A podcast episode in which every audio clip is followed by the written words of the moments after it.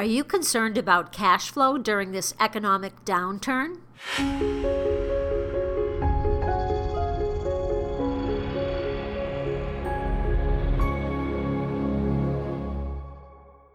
Hi, it's Robin Samora with the Fast Marketing Minute. I'm your marketing and PR expert here to help you grow your business and brand. Are you concerned about cash flow during this economic downturn? I don't know any business owner who's not concerned with maximizing their company's cash flow. In times like this, it may seem difficult, but it's not impossible. Here are some ways for marketers to keep the cash flowing when times are tough. First, be generous with your warranties and return policies. With an uncertain future, customers are nervous today about making purchases. Reassure them and close sales by rethinking your policies. Let's look at an example.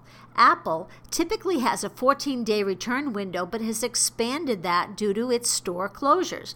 They will now accept returns within 14 days after they reopen. Second, introduce new revenue and pricing models. Look to your super consumers to help with this. They'll jump at the chance to buy something today that they'll need in the future. Offer gift cards and subscriptions to help boost the bottom line for now. That allows you to collect payment now before delivering the product or service. And number three, review marketing spending in detail.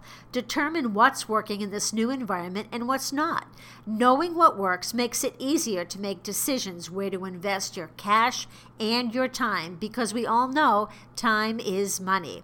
And don't shy away from cutting sacred cows. I also suggest that you resist the temptation to stay hunkered down. Instead, become even more visible to potential clients. While it might be tempting to just ride it out or focus on just staying afloat, it's critical to stay in front of your customers and to be fully prepared for the future and what comes next. I'm Robin Samora with the Fast Marketing Minute. Helping is the new selling. How can I help you? You can reach me at robin at robinsamora.com. Talk tomorrow.